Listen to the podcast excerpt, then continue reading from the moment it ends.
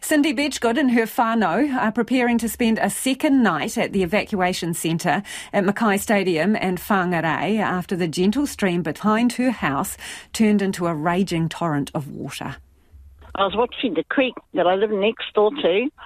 That's um, in avenues, and we're right at the end of the road, and so we're the lowest part of that that area. So we get all the runoff coming down there, and um, there's a little creek. Well, it was a little creek, but it's like a raging river at the moment.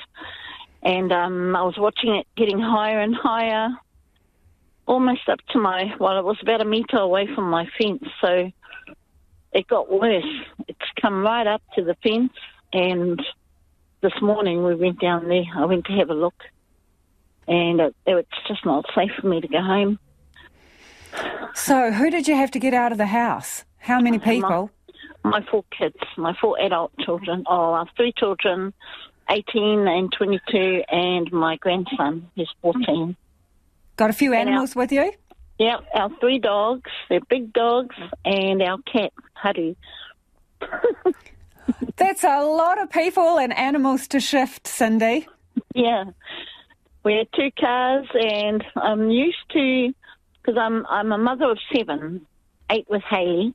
I'm used to when, you know, my husband would go fishing or, or, or camping, just getting the kids ready or going off on, on our church camps and I'd get the kids ready and make sure everybody's geared okay, and make sure got all the food, the blankets, hair so what, conditioner, everything. So I was prepared. I got myself prepared a few days ahead. Good on you. And so, what were you able to take with you? Have you got enough food? What did you What did you pack? Yeah, I packed bacon. I cooked a casserole, a lamb casserole yesterday.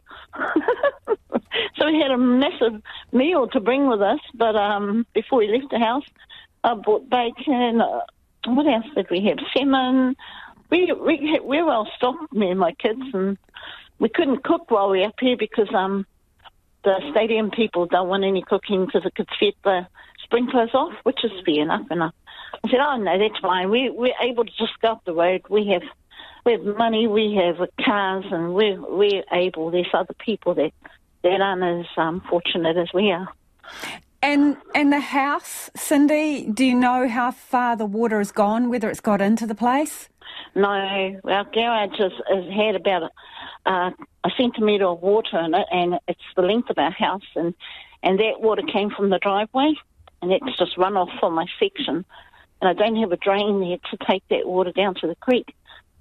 But um, the river, the creek next to my house has come right up, and it might be about a metre away from the fence line. So how I don't know how it is this today, this afternoon. This morning I went and it was about a metre away from the fence line. So once it gets up to that wall, then I know it's going to get into the basement of our our house. Seen anything yeah. like this before? Well, no, not this severe. Yeah. We we lived in Hunua when we had Cyclone Bola, and I remember that we we got stuck up in our our place in Hunua. So, and if this is anything to, to be compared to Cyclone Bola, this is scary because Whangarei is right by the water, and so everything's flooding downtown. And that was Cindy Bedggood, who, uh, with her whānau, evacuated last night, spending her second night in an evacuation centre in Whangarei.